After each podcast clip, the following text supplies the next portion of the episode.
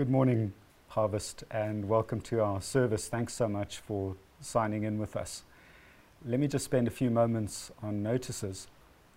First of all, I, I just wanted to draw your attention to the fact that this Sunday is Orphan Sunday. It's the Sunday when we remember the plight of orphans all over the world and consider how we can contribute to the alleviation of their pain and their suffering.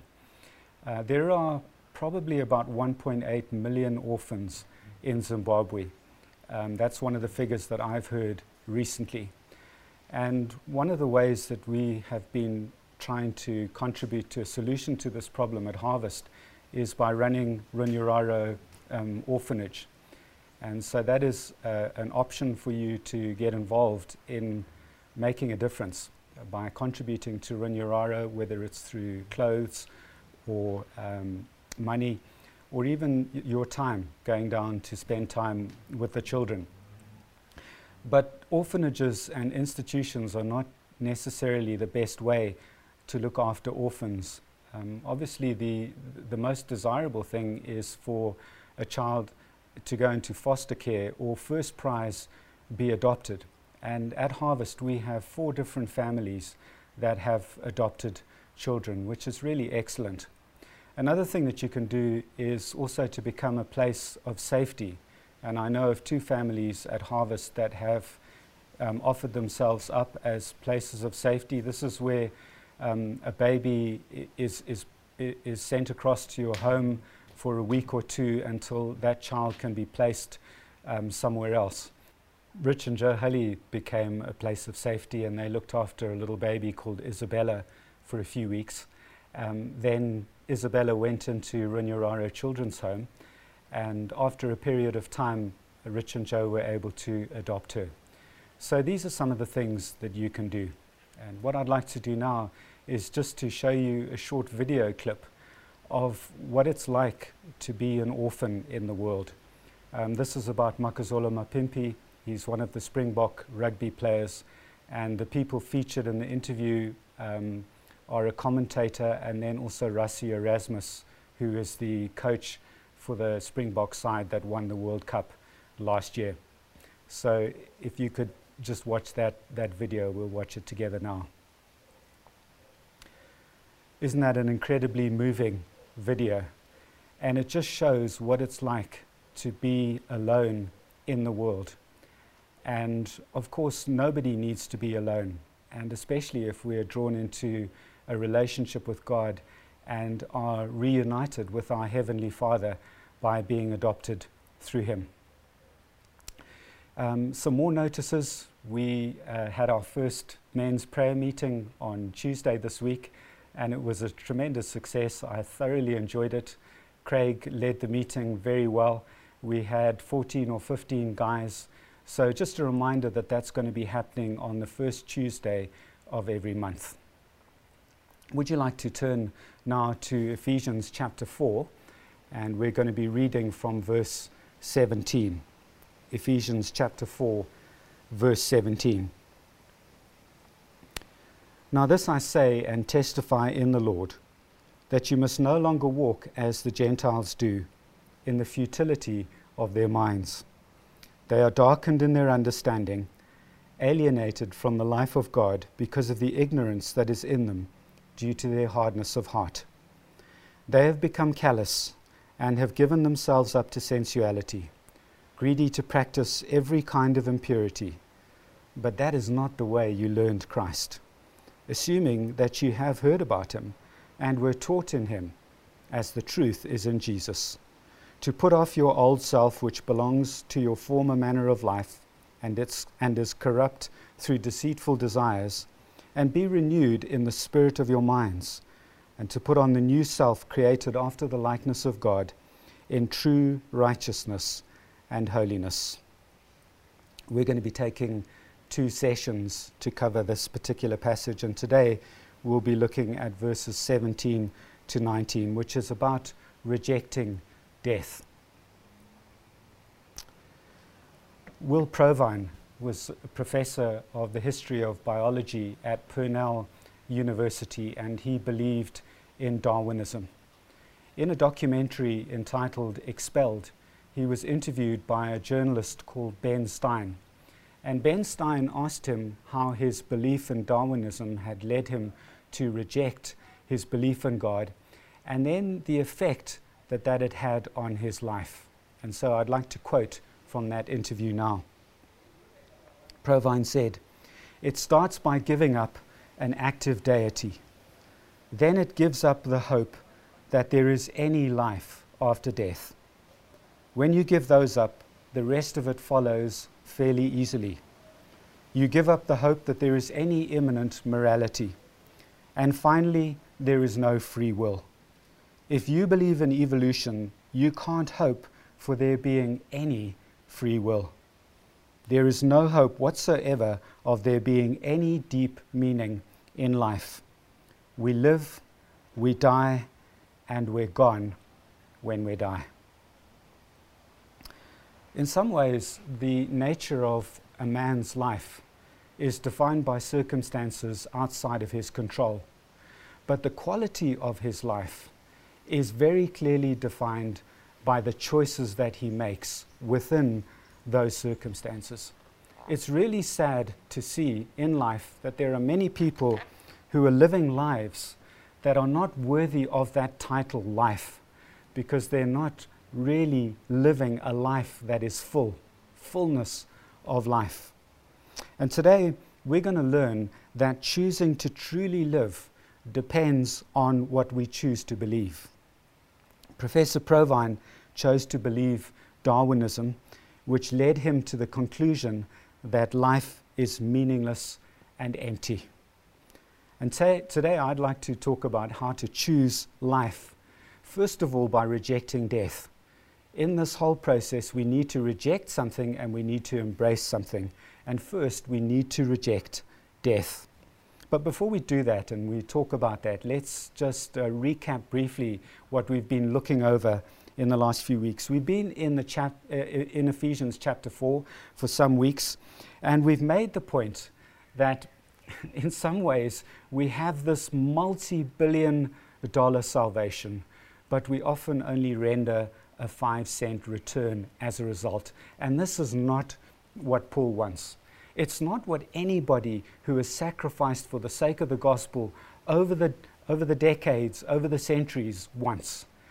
People who sacrificed for the gospel in the past had in mind a mature church, a church that was fully grown up, rendering an excellent return to God. And so Paul wrote at the start of chapter 4 I, therefore, a prisoner for the Lord, urge you to walk in a manner worthy of the calling to which you have been called. And then he went on to describe the kind of response that is worthy. And we can sum it up very easily in two words. And here they are grow up.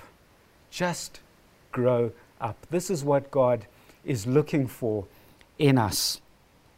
Maturity is an outcome worthy of the gospel.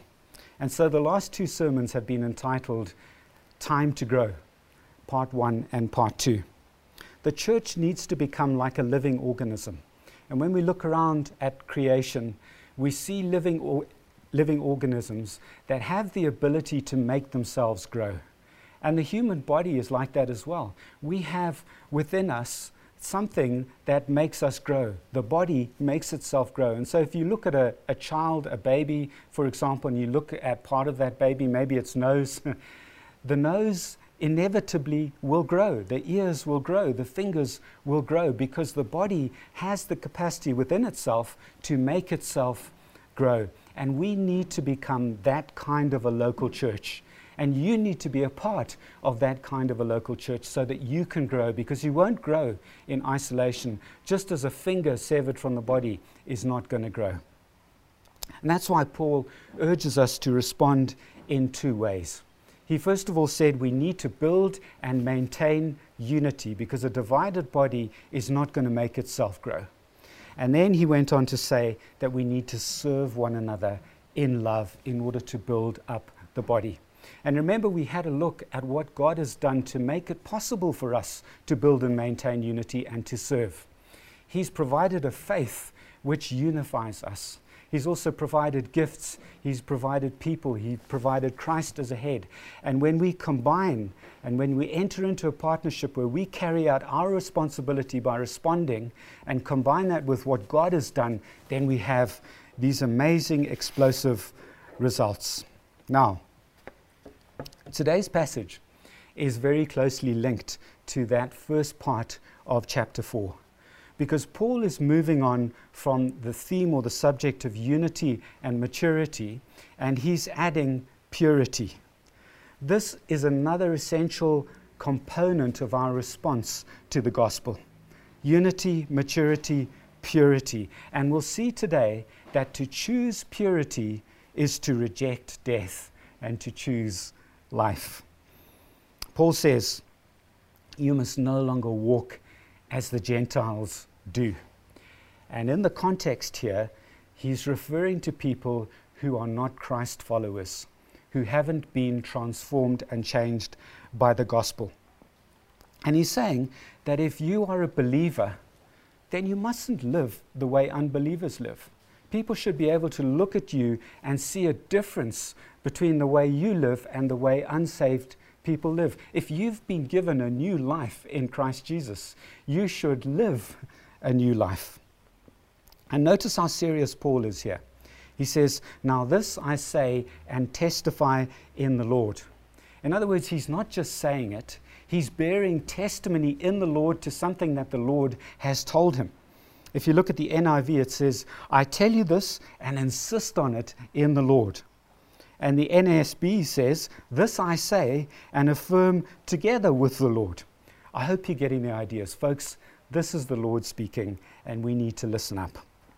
So, we're going to unpack, as I said earlier, verses 17 to 19, which is about the old life, the life that is not really life at all, the life that we reject in order to reject death and to embrace real life. Now, it's important that we recognize and understand that old way of life for two reasons. First of all, so that we know what to reject. And then, second of all, so that we can understand and help those people who are still trapped in that old way of life and are not experiencing life in all its fullness. So, how have I divided up the sermon? We're going to talk about the characteristics of the old life, the origin of the old life, where does it come from? This is so important to understand and know, and then the outcome, the characteristics, the origins, and the outcome. Let's dive in to the characteristics. The problem, and we need to get this, of the old way of life is essentially an intellectual problem. If you look at the phrases that Paul uses in those first few verses, it's all to do with the mind, it's all to do with the intellect. He talks about the futility of their minds, the mind representing thinking. He talks about them being darked in, darkened in their understanding. And he talks about ignorance being in people.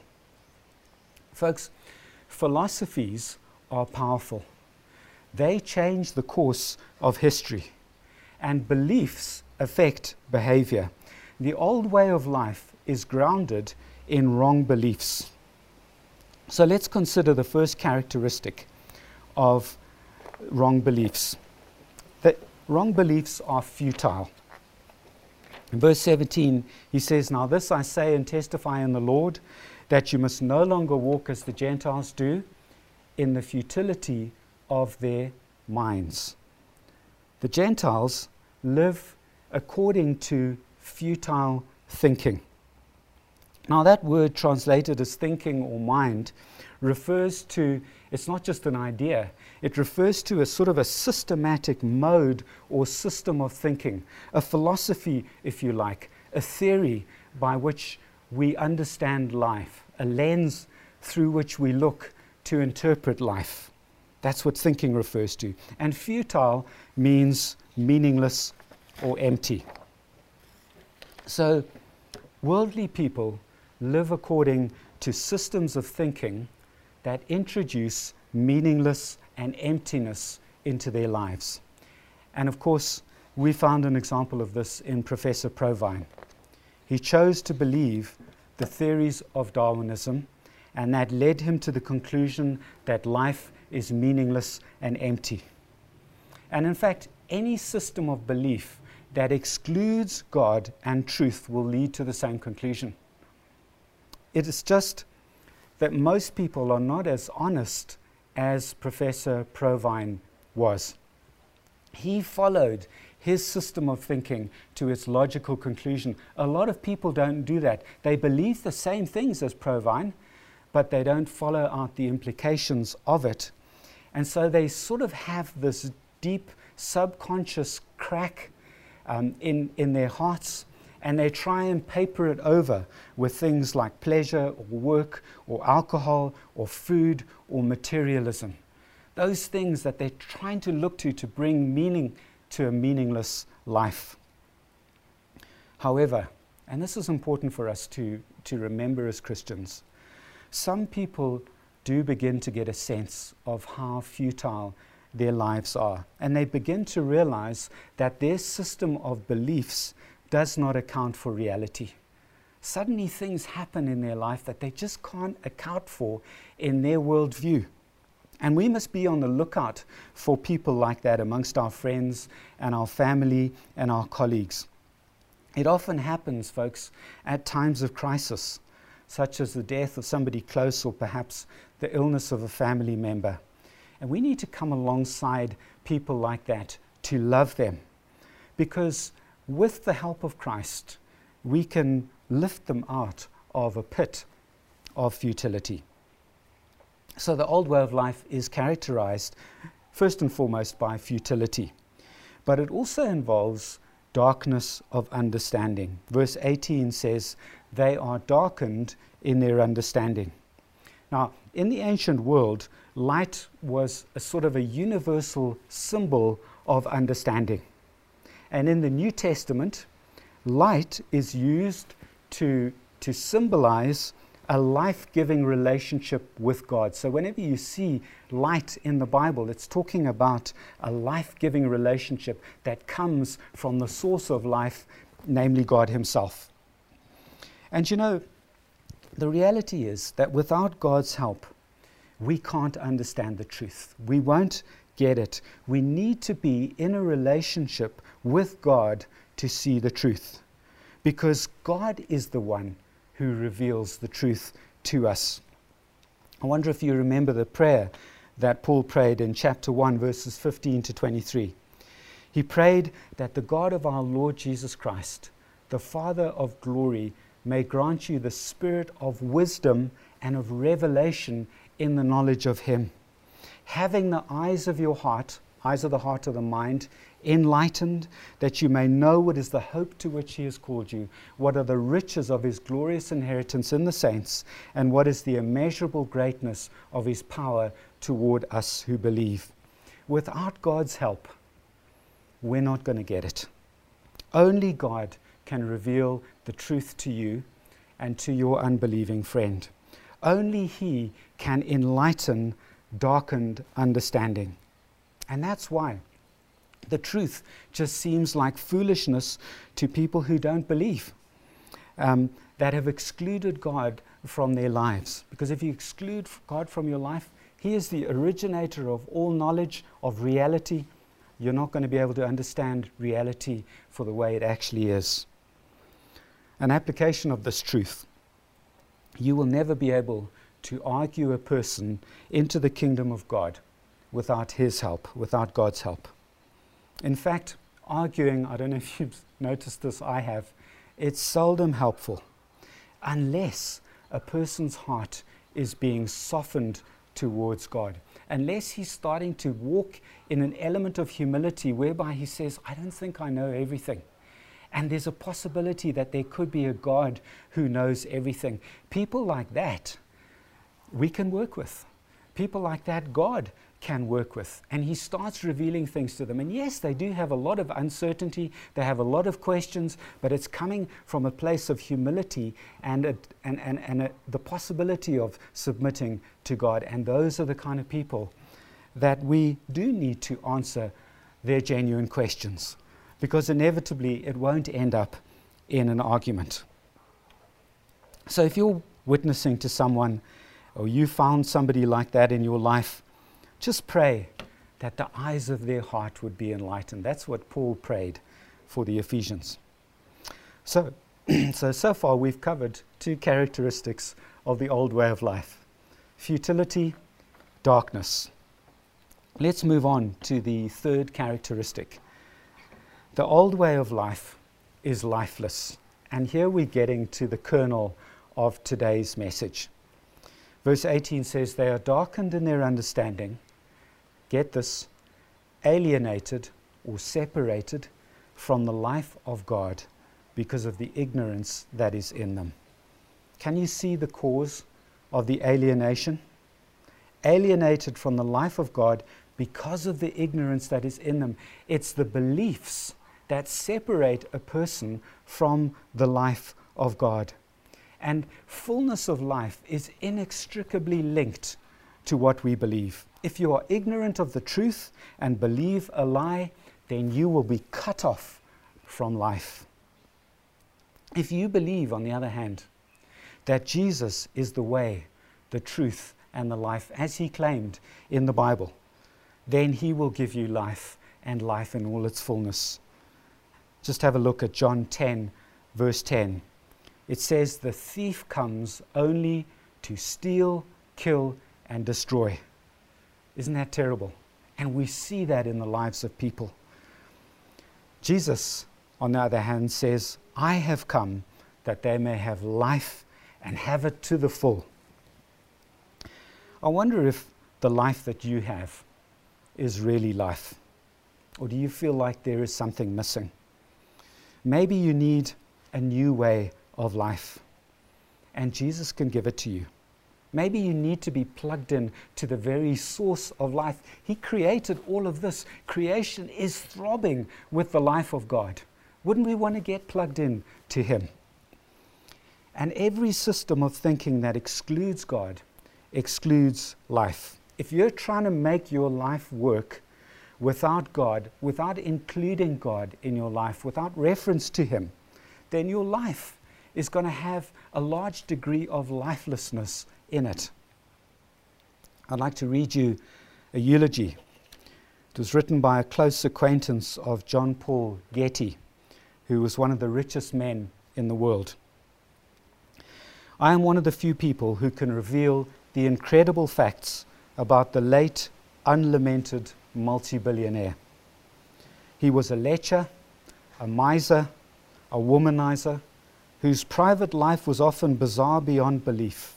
He never conquered his fear of death, and he tried in vain to stay the, the ravages of time by frequent facelifts. He was secretly afraid that anyone who approached him was trying to muscle in on his millions. He lacked affection, yet yearned to be loved. Throughout his adult life, love eluded him. The gloomy, pathetic, remote Getty was totally unlovable. I doubt if he could have accounted five faithful friends, and I question whether anyone, anywhere, shed a tear of genuine grief when last month, amongst his earthly trappings, he quietly closed his chronicle of wasted time. No hope, no meaning, no life. I just hope that one day, when people come to remember your life, that they won't remember it as a chronicle of wasted time. At this point, I think it's informative to ask ourselves if the old way, if the old way of life leads to futility, darkened understanding, and a lack of life, it's a terrible outcome, isn't it? Where does it begin? So that we make sure that we don't end up on that track. Is there a process? And, and if there is a process, well, where does it start? Let's have a look at verse 17. I'm going to read it again and see if you can look at the, uh, if you can pick up the chain of cause and effect here. Now, this I say and testify in the Lord that you must no longer walk as the Gentiles do in the futility of their minds. They are darkened in their understanding, alienated from the life of God. Now, why are they alienated from the life of God? What is the cause of that alienation? That disconnect so that they don't receive God's life. It says, because of the ignorance that is in them. That's what we've already been contending. So the ignorance separates them from the life of God. But where does the ignorance come from? It says, because of the ignorance that is in them, effect, ignorance, cause, due to their hardness of heart. The old way of life, and you'll see this in your own life, begins with a hardness of heart towards God. Hardness of heart is, in its essence, a problem of the will, and it leads to a problem of the mind. It all began when men or individuals chose not to submit to God and to serve Him. Man's problem is that he wants to be his own God. He wants to call the shots in life. He wants to be in charge. He doesn't want to submit himself to God. We don't want to live in reference to God. Look at this. It's from Romans chapter 1, verses 20 to 23. This is Paul expressing the same concept, the same chain of cause and effect in different words. He's talking about God here. He says, God's invisible attributes, namely his eternal power and divine nature, have been clearly perceived ever since the creation of the world. How are they perceived? In the things that have been made. So they are without excuse, people who don't believe. For although they knew God, He's saying you can know enough about God from creation to recognize that you should submit yourself to Him. When you look at creation, surely there must be um, a creator, someone of great power, of great majesty, of great beauty, um, of, of, of great wisdom and knowledge. Surely there needs to be someone who created all of this. But Verse 21 says that, For although they knew God from what they saw, they did not honor him as God. If you honor somebody else, you submit yourself to them. You say, This person has a right to determine how I live. So they didn't honor him as God or give thanks to him, but they became futile in their thinking, and their foolish, foolish hearts were darkened. Claiming to be wise, they became fools. So, can you see it started off with the problem of the heart, a problem of the will. I, I don't really want to submit. And so the Darwinist looks at creation. It's a powerful testimony to the nature of God, but he does not want to submit to God. So, what does he do? He formulates a theory that explains creation without reference to God. And as Professor Provine has so eloquently articulated, that theory leads to futility. And it's ignorant. Can you imagine walking along a beach and finding a handcrafted watch? And you open it up, and there's this elegant, intricate mechanism with springs and cogs. And you look at it and you say, wow, look at what the wind and the waves and the sand have created. Just utterly futile and ignorant. That's the effect of hardness of heart. Refusing to live in a relationship with God. It's ignorance, which is hardly surprising, for it is God who teaches us the truth, isn't it? Through a relationship with Christ. So, just to sum it up, this section, the old way of life involved a distortion of the mind because of a corruption of the will. And a darkened mind combined with the darkened will produces a terrible outcome. Let's have a look at it in verse 19 before we close. The outcome of the old way of life, they have become callous. When something is callous, it's insensitive to stimuli. That's, that's why Paul said in, in chapter 2 um, and you were dead in the trespasses and sins in which you once walked. Dead, not dead in the sense that they were physically dead, but dead in the sense that we were unable to relate to God, to be in a relationship with the God who brings life. They have become callous. And then what happens after that? We give ourselves up to sensuality, trying to paper over the cracks by all sorts of different experiences and pleasures. And we become the next step greedy to practice every kind of impurity. And, folks, this is not a great outcome. I wonder if you've noticed that it gets steadily easier and easier to say yes to sin. And it becomes harder and harder to break the bonds of sin the more we repeat the same sin. In Gulliver's Travels, Gulliver ends up in a place with all these tiny little, little men and women. And they wouldn't have been able to tie him down with one of their ropes. But he fell asleep and they got hundreds and thousands of ropes and they managed to tie him down. And it's the same with sin. Whenever we do something in rebellion to God, problem of the will, it's like a little thread gets wound around us. And we can easily break that thread. But if we put on another thread and another thread and another thread and another thread, in the end, we are totally helpless. We're callous. And that's why we need the Lord Jesus Christ to come and rescue us with the power that He brings by indwelling us with His Holy Spirit. Folks, the outcome of that old way of life is idol worship. If we refuse to worship God, know this we are all created to worship something. We will end up worshiping something else. And believe me, idols never satisfy and they make cruel masters. You just ask someone who has money and who has um, money as his master, how many dollars is enough? And he will always answer one more. Money is a harsh master to have. But thank God, we've been called to a new way of life.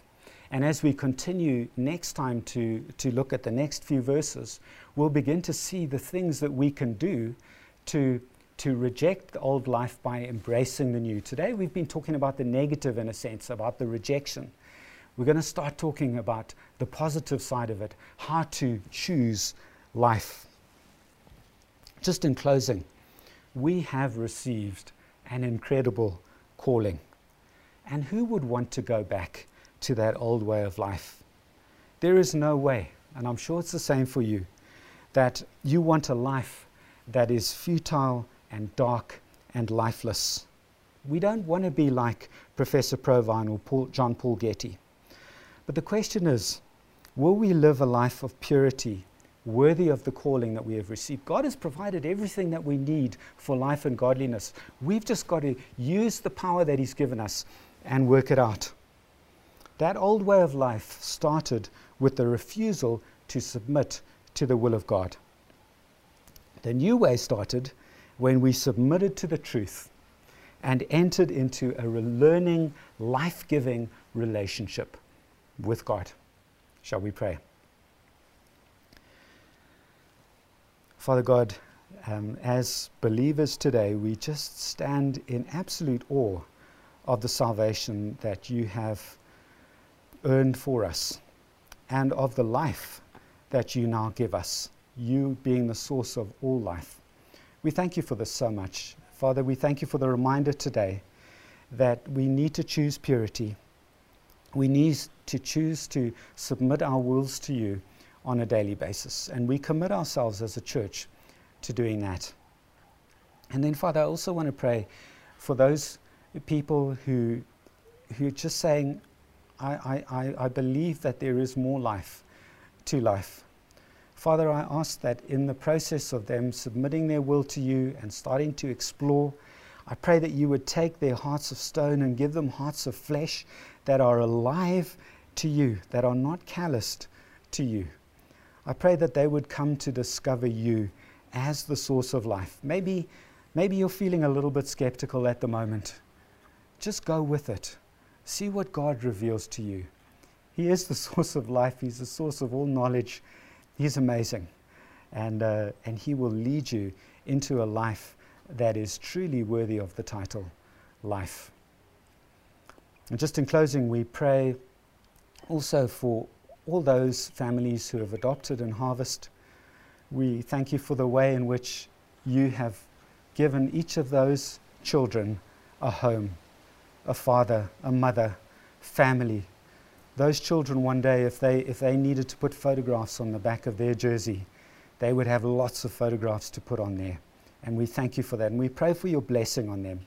And we also ask for you to help us as a church to continue engaging um, with this problem, the orphan problem in Zimbabwe, so that there might be more children that would be able to put lots of photographs on the back of their jersey one day in the future. And we ask all of these things in the precious name of Jesus.